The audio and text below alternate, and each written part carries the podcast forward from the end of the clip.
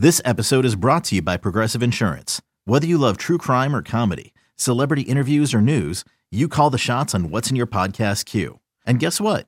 Now you can call them on your auto insurance too with the Name Your Price tool from Progressive. It works just the way it sounds. You tell Progressive how much you want to pay for car insurance, and they'll show you coverage options that fit your budget. Get your quote today at Progressive.com to join the over 28 million drivers who trust Progressive. Progressive Casualty Insurance Company and Affiliates. Price and coverage match limited by state law. This is Green and Gold history. 50 plus years of stories, championships, and colorful characters. He's the world champion. This is A's Baseball. This is Green and Gold history. This episode of Green and Gold History is presented by New Era. New Era Cap is proud to be the official cap of your Oakland Athletics. Next time you visit the Coliseum, be sure to drop by the New Era Cap stand to pick up your A's New Era Authentic Collection Cap. Remember, you can always visit us at neweracap.com to shop our latest selection, including our limited edition and exclusive drops. New Era Cap, the official on-field cap of Major League Baseball. All righty, this is going to be a special Top 10 in honor of our great friend Ray Fosse, who we're all praying for, and hopefully we'll be back sooner than later. And also we'll throw in the likes of the Hall of Famer, Dennis Eckersley. It's going to be Top 10 guys who played for the Indians and the Oakland Athletics, but you always start with your honorable mention. Yeah, I mean, these are two of the founding franchises in the American League, so there's definitely been some crossover, and we'll concentrate on the players who played for the Oakland A's and the Cleveland Indians. But if you go back in the history books, you know, you're just mentioning these great Philadelphia A's are going into the A's Hall of Fame. Nap Lajoie, who was the original Philadelphia A in 1901. He jumped from the National League, from the Phillies, to play with the A's. And then the Phillies sued. And so it turned out that the Supreme Court in Philadelphia said, okay, Nap Lajoie, it's fine. You can be on the A's, but you're not allowed to play a professional baseball game in Philadelphia, which would have made it tough for him to continue to be in A's. So he ended up going to Cleveland, and he had a Hall of Fame career, obviously great in Cleveland. They called the ball club there the Cleveland Naps for 12 seasons when he was there. That's how he was beloved. There's also Roger Maris, who played for both clubs. Roger with the Kansas City A's, Satchel Paige with the Kansas City A's and the Cleveland Indians. So some great crossover with some historic names. And also Rocky Colavito, who just celebrated his 88th birthday yesterday. He had 34 homers for the 64 Kansas City A's and had a great career in Cleveland. So some of the older guys, and then some of our honorable mentions who don't make this list. And this list has more of a story aspect to it maybe than most, but some other guys who do deserve to be mentioned: Milton Bradley, Tom Candiotti, Mudcat Grant, and in recent times, Nick Swisher and Rajay Davis. You want a little Kansas City A's knowledge? Hit me. So my grandfather, Bob Elliott, was hired to be the manager of the Kansas City Athletics in 1960. He's driving from San Diego to Kansas City.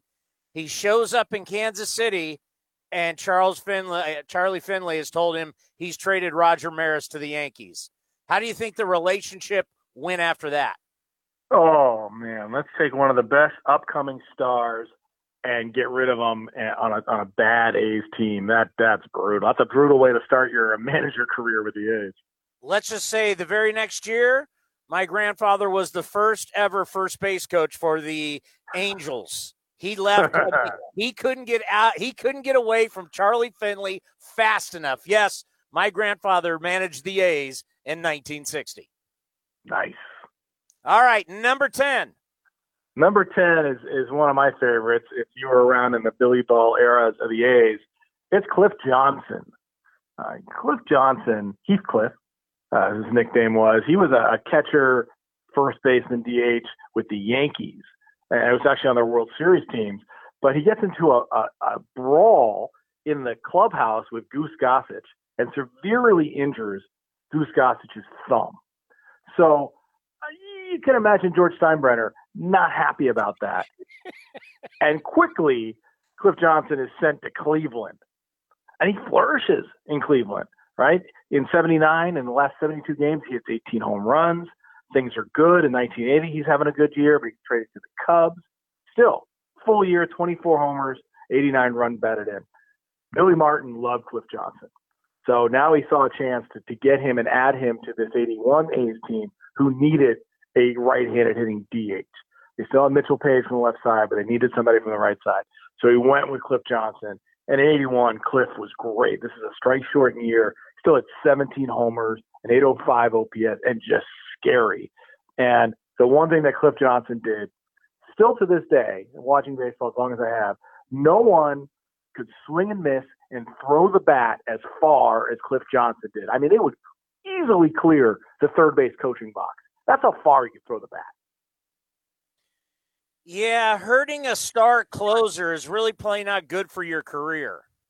No, and it's interesting, too, reading some of the stories about it. Mickey Morabito, the A's current traveling secretary, was the Yankee PR guy at the time. And it was Mickey's job to write the press release about how Cliff Johnson hurt Goose Gossage in the shower and is now being sent to Cleveland. That's unbelievable. Number nine, one of my favorites is Jason Giambi. And we know about his A's career, which was fabulous. An MVP award, should have won two. But he actually ended his career with the Indians. And it's kind of interesting how he got there. He was with the Colorado Rockies after he left the A's in 2009. He's with the Rockies for three seasons.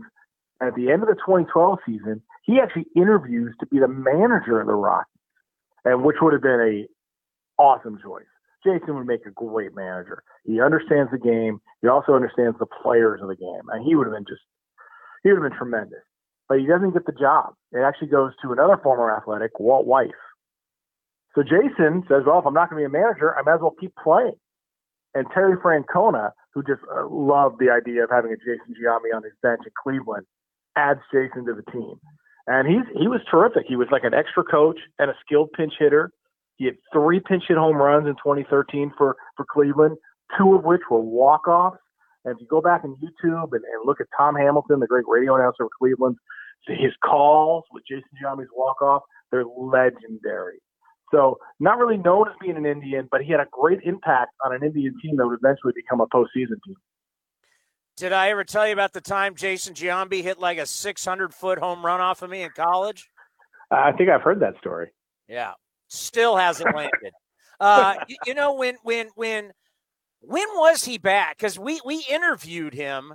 Do you remember what was what were we honoring when he came back? So that was the 50th anniversary team in 2018 when he was back.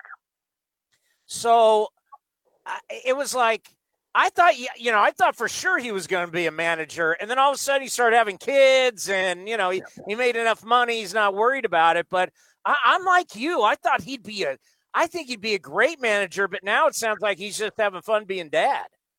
Yeah, he's being a dad. And he's got a hitting clinic in Vegas.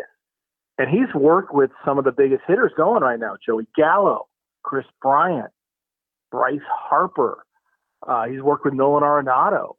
Some of the biggest offensive players in the game have worked with Jason Giambi in Vegas.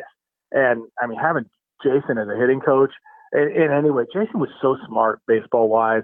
He understood what pitchers were trying to do to get him out and how to combat that. He's been through everything. I still think when his kids get older, which another few years now, I think he's going to look back to getting in the game, and I think he's going to be a tremendous manager. Worst thing that ever happened to him, not financially, but the worst thing that ever happened to him was going to Yankee Stadium, because now he got away from who he was, being a hitter that had power to all fields, right? He was gap to gap. He could hit it out. He just became a pull hitter. It changed his game. It did. He became that short porch guy. And, you know, he went to Yankee Stadium and went to the Yankees. You know, it was a lot on him to join this Yankee team, which was still a fantastic Yankee team. After losing the 2001 World Series, they lost in 2002 in the postseason. But Jason was thought of, he was going to be the next great Yankee. He was going to go to the Hall of Fame as a Yankee.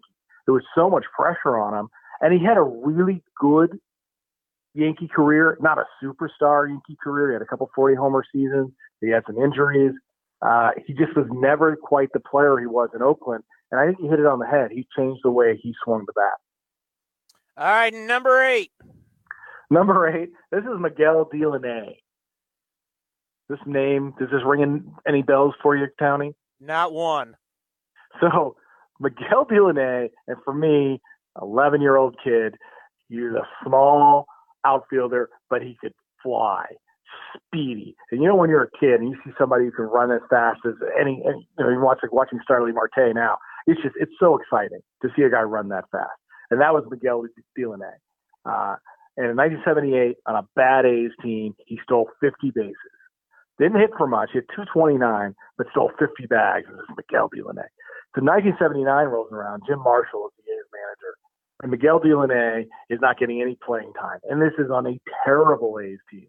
And so Miguel Dilone is not happy. He would, when he wasn't in the starting lineup, he wouldn't even wear his jersey. He would wear a warm-up jacket and no jersey underneath, thinking he was never going to play.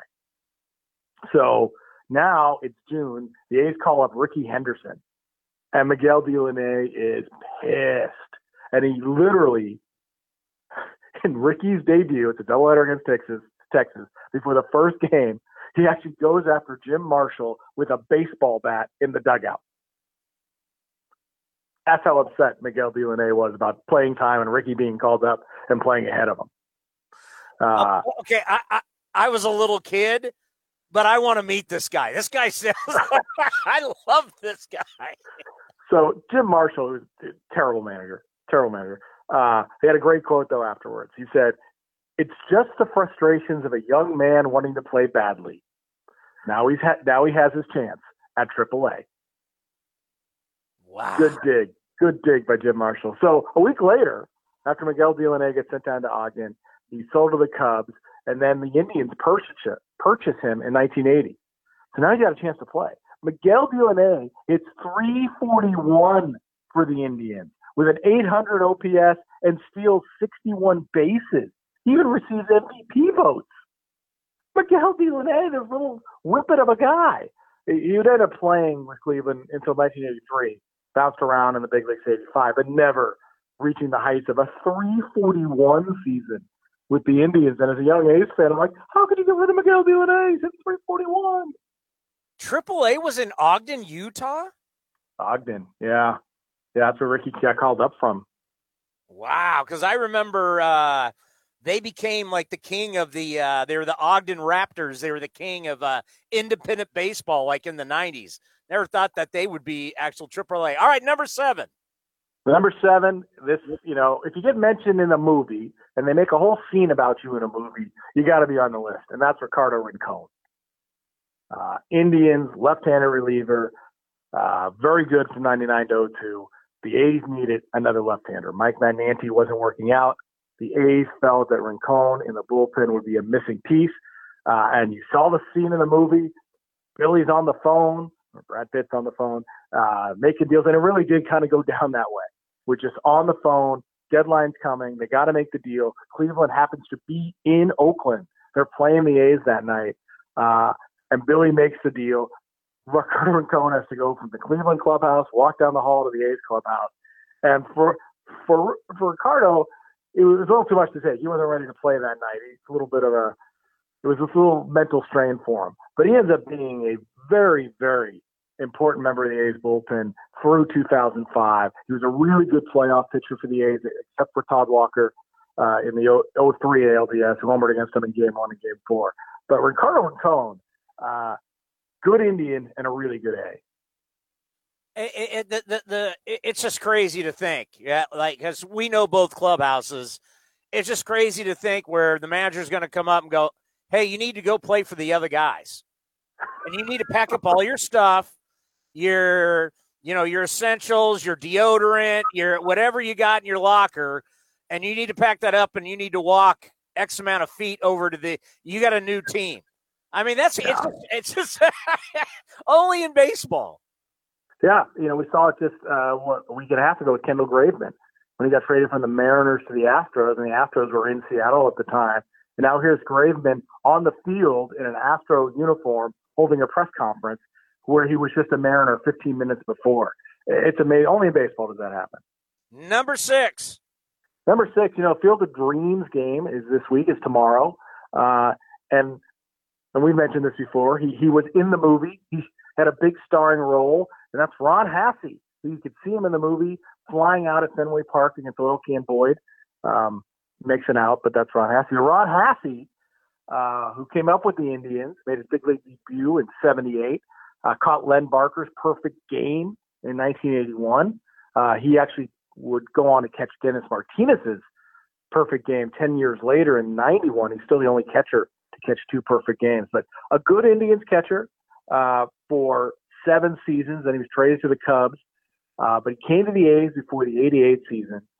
And perfect compliment to Terry Steinbach, the left-handed backup catcher off the bench. It was a perfect veteran influence. He ended up becoming Bob Welch's personal catcher. And he was also kind of Dennis Eckersley's personal catcher. Even if Steiny had started the game, oftentimes Ron Hassey would come in to catch the last inning. A painful example of that is Game 1 of the '88 World Series, where Steiny caught the first 8, and then Hassey came in to catch the 9th. But that was kind of routine, and he was always with Bob Welch. In his Cy Young winning year of 1990, he caught all of Bob Welch's starts. Ron Hassey was a very good Indian, but a really, really important member of the Oakland A's. Number 5. Number 5 is the governor, Jerry Browne. Jerry Browne, who is kind of a Tony Phillips type player, could play a lot of different positions. He was with the Indians from 89 to 91, and he was always a tough hitter versus the A's. Especially in 91. In 9 games, he had 346 against the A's, a homer, a double, 2 triples, 8 RBIs.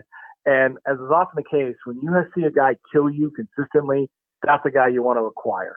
And the A's did that. They went out and signed him for the 92 season. And he had a terrific year for the AL West winning A's. Hit .287. He led the league with 16 sacrifice bunts. Yes, the A's used to bunt. Tony La Russa was a big fan of it. He played every position. Oh, yeah. You loved the bunt. You do that? Yeah, it was allowed and everything. If you actually go back and you watch some of the playoff games, you'll see Mark McGwire lay down a bunt. Mark McGwire sacrificing. But Jerry Browne, he played everything but pitcher, catcher, and first base. He was tremendous in the ALCS. He started in center field in Game 4, and then in Game 5 in a must-win. Right, Dave Stewart on the mound, and Dave Stewart pitched a complete game. Jerry Browne went 4 for 4 and drove in 2 runs in that game. So just a really important player, just fit it into a role, a winning player on a winning team. In 93, his second year with the A's didn't go as well. It was a bad A's team. He was hurt. He didn't play as many games. But for 92, Jerry Browne, such an important cog for a team to win the West. The governor. I absolutely love it. And I wonder, because Sandy Alderson admitted on this program that back in the day when he was making trades and he used to look at He used to look at baseball magazines, Baseball America, help make his deals. Yeah. Well, you didn't have quite the information, right? And you didn't have all the metrics and everything else. It's just kind of what you saw, what you read. So if you saw a player, as the A's did in 91, and he just continually hammered you, you're thinking, this is a good player. He also had great at-bats against Dennis Eckersley. So he was always a thorn in the A's side. So if you see that, you're going to go, you know what? We're going to go get that guy. Number 4. Number 4 is Coco Crisp. He's a very good Indian. Coco was actually drafted by the Cardinals and was traded to the Indians in 2002 in a Chuck Finley deal. Finley going from the Indians to St. Louis. But he came up with the Indians in 2002, Coco did, in August of 2002, and he got better every year. I mean, his first year he hits 260. By 2005, he's a 300 hitter with power. So Coco, really good player. 4 seasons with the Indians, he hit .287, stole 54 bases. Then after 3 years in Boston and 1 in Kansas City, he signs with the A's, and we know about his A's career. 7 seasons, a re-signing. Signed as a free agent and then re-signed as a free agent. And when he was healthy, was a very, very talented player because he could catch the ball, he could get on base, he had some power, and he could steal. And he was really good in the postseason. He had a leadoff home run off Verlander. He had a walk-off hit versus the Tigers. He was an important member of the A's for a long time. And one of those few guys we talked about who wanted to be with the A's, who chose that the A's is where he wanted to play. And he was the favorite of Billy Bean's kids. And he kept re-signing. And, let's face it, as you said, not a lot of guys wanted to play here. Coco loved playing here. He did. He he's a big Raider fan, and he got into the whole Oakland mystique. And yeah, Coco was a really good fit for the A's. And, those playoff teams early in the decade, Coco was such a big part of them. Number three. Another guy who was a big part of those playoff teams, and that's Big Sexy, Bartolo Colon. Barty. Bartolo signed with the Indians out of the Dominican Republic at the age of 19 in 1993. So after some years in the minors, he makes his debut in 97. He's an all-star with the Indians in 98. In 99, he finishes fourth in the Cy Young voting. And he was a flamethrower, and he was on the mound, and he was, it wasn't the tallest guy, still not the tallest guy, but he had that power. And in 2002, he's 10-4 at the end in June, and he actually gets traded to the Expos in a deal that got the Indians Cliff Lee, Grady Sizemore, Brandon Phillips, and Lee Stevens. And that's a heck of a haul for Bartolo Colon to get those players. Cliff Lee, Grady Sizemore, Brandon Phillips, all all-stars, borderline Hall of Famers in Cliff Lee. That's how good Bartolo was. And he actually goes to Montreal and won another 10 games and won 20 games that year. But he comes to Oakland, after some arm injuries and some stints with the Yankees and the Red Sox. And in 2012 and 2013, he's 28-15 over those two seasons, an ERA under 3. He's an all-star and just a great teammate and a great lovable guy to have around. Bartolo Colon, one of the best. He made well over $100 million in his career. I remember looking at that, and I was just, I was shocked. And I was also shocked, I'll never forget, getting off the freeway and pulling into the Coliseum and hearing that he tested positive for PEDs. And I remember that guy had an all-world boiler. It just goes to show, and it's not like Melky Cabrera was in the best shape either. It just goes to show we had no idea who was on it and who wasn't. No. And the thing to remember, in this last, decade and a half, the guys who've been suspended in those years, the A's have not failed to make the playoffs, right? 2012 made the playoffs. Frankie Montas in 2019 made the playoffs. So Ramon Laureano, I think we're going 3 for 3. I think they still have a great chance to make the playoffs. Number two. And number two is the mule, the guy we love, Ray Fosse. And I'll talk a little bit about his Cleveland career. He's the 7th overall pick in 1965, the first ever MLB draft. He's the 7th overall pick out of high school, Marion High School in Illinois. To put that in perspective, Johnny Bench was also in that draft, and he was selected 36th. Ray Fosse was selected 7th, and Ray was a tremendous athlete to play football. Alabama and Bear Bryant, they wanted him to come to Alabama and play football. Bear Bryant says he wants you. It's hard to say no. Yeah. But Ray, he signs with the Indians, and at 20 years of age, Ray makes his major league debut in 1967. And he actually makes it against the Kansas City A's in his first major league at-bats against Blue Moon Odom. It's, again, a little storybook. He really wasn't ready to play yet. He was still a minor leaguer at this point. Spent all 68 in AAA. Comes up in 69, plays 37 games. It's his first big league homer of Dave Wickersham of the Royals. But now 1970 comes around. Ray takes hold of the starting catching position. Hits 307 with 18 home runs. He's an all-star, wins a Gold Glove. But that doesn't tell the story of that year, because that's the year that Pete Rose barrels into him in the all-star game. And we've all seen the clip. Ray just gets laid out, right? But X-rays don't show anything, because they don't have all the fancy MRI machines and the equipment that we have now. This is 1970. And so his shoulder was so swollen, it hid what was eventually diagnosed as a fracture and a shoulder separation. All right? So he gets diagnosed with a bad bruise, but he's got a fractured shoulder. And this is Ray Fosse. First game out of the All-Star break, he's playing. He's in the game. He only missed 3 games after the All-Star break, after fracture, and it wasn't until he fractured a finger in early September that he actually shuts it down. But, the numbers tell you the story. Before the All-Star break, 16 homers, 13 doubles. After the All-Star break, 2 homers, 4 doubles. I mean, he just had nothing. His shoulder was broken, misdiagnosed, and he only misses 3 games with it. Ray's unbelievable. 71, he's voted to start the All-Star game, but unfortunately Ray had tore a ligament in his left hand. It kept him out, but he still has a very nice year, wins another Gold Glove. And then after a good 72 season, Ray's traded to Oakland near the end of spring training. You know, this is weeks away from the season starting. He gets traded for Dave Duncan and George Hendrick.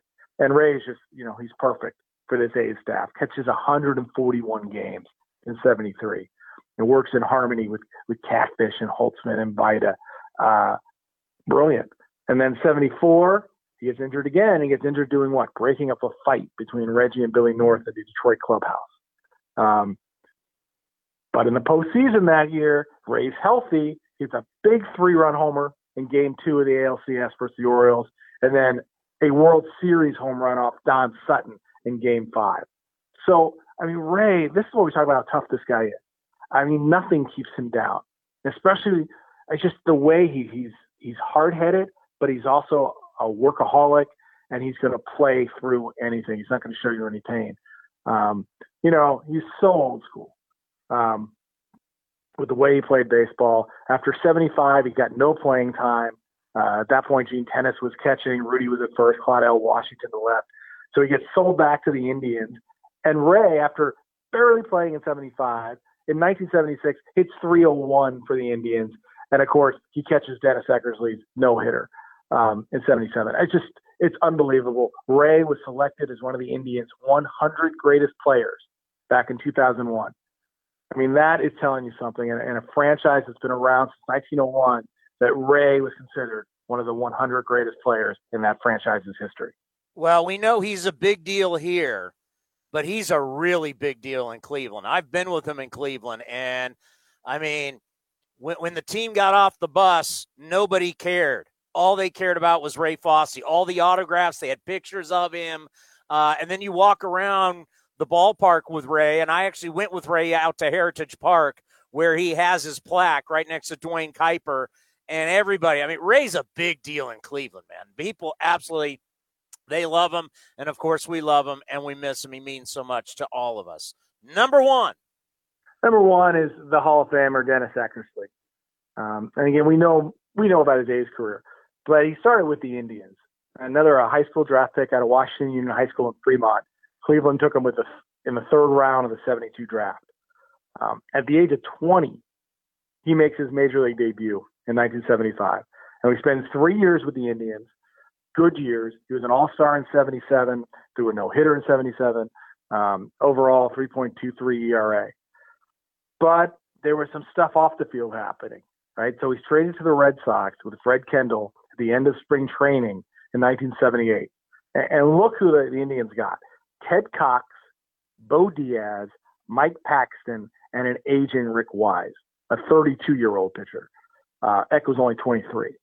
So really, it was all about getting rid of Eck. And the reason why, and Ray and Eckersley has talked about this, he's even jokes about it, which is amazing, is it turned out that his best friend on the team, Rick Manning, was having an affair with his wife.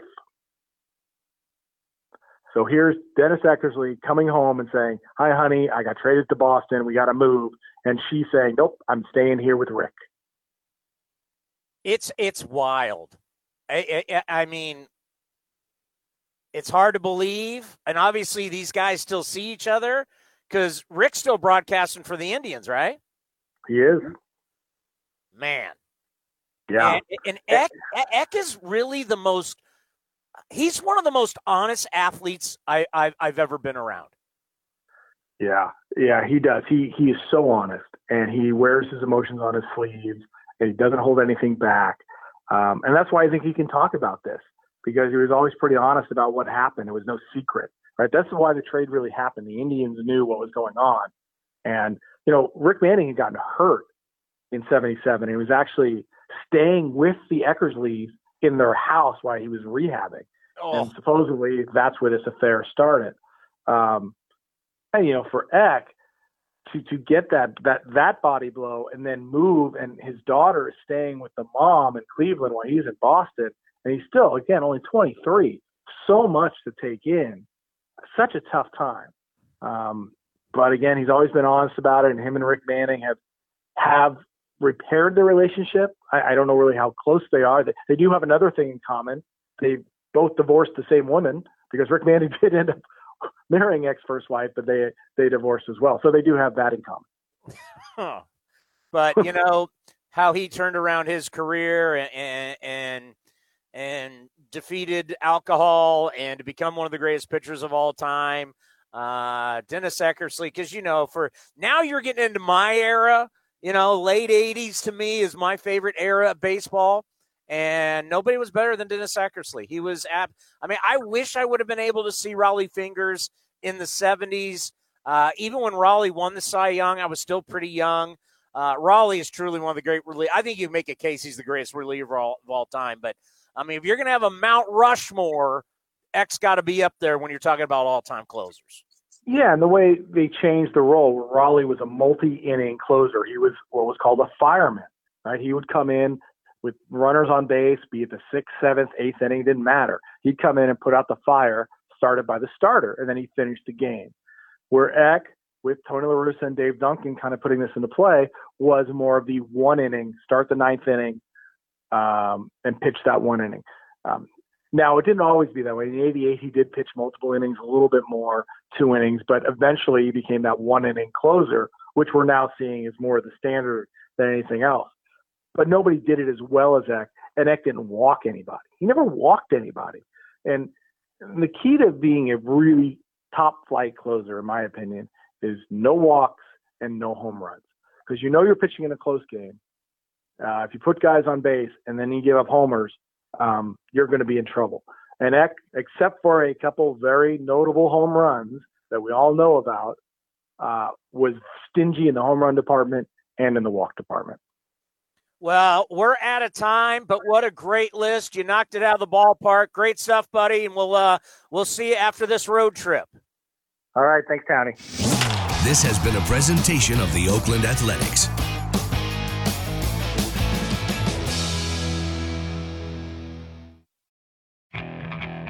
Okay, picture this.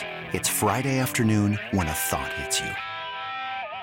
I can waste another weekend doing the same old whatever, or I can conquer it. I can hop into my all-new Hyundai Santa Fe and hit the road. Any road. The steeper, the better. Because my all-new Santa Fe is available with H-Track all-wheel drive, so I can hit the trail without a worry in the world. Heck, with 3 rows and best-in-class rear cargo space, I can pack the whole family in with all our gear. We've got available dual wireless charging for our phones, so we'll never lose touch with civilization, and we won't lose touch with the primordial power of Mother Earth. So which is it? Waste the weekend or do something a little more epic? And conquer it in the all-new Hyundai Santa Fe. Visit HyundaiUSA.com or call 562-314-4603 for more details. Hyundai. There's joy in every journey.